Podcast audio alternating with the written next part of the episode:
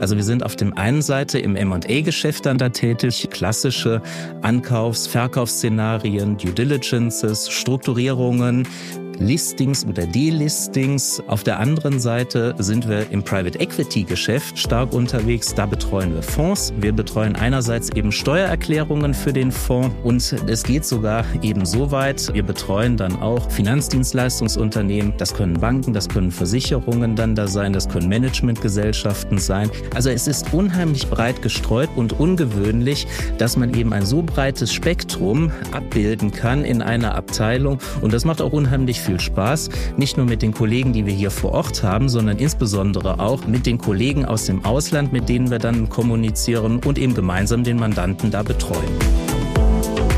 Du hörst Hannes, der bei Deloitte im MA Tax als Senior Manager tätig ist und dir aus seinem Arbeitsalltag erzählt.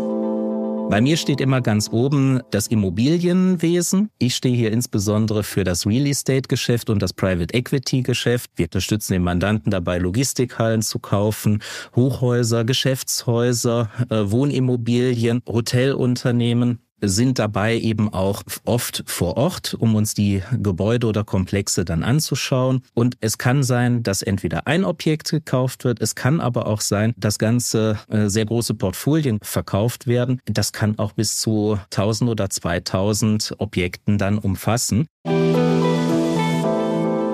Die Leute, die zu uns kommen möchten, sollten mitbringen, dass sie Freude haben, neue Dinge zu lernen, Freude haben insbesondere auch daran, nicht mit standardisierten Strukturen zu arbeiten, sondern sich immer auf jeden Mandanten oder jedes Projekt dann auch einstellen zu können und mit dem Mandanten gemeinsam eine perfekte Lösung dann zu erarbeiten.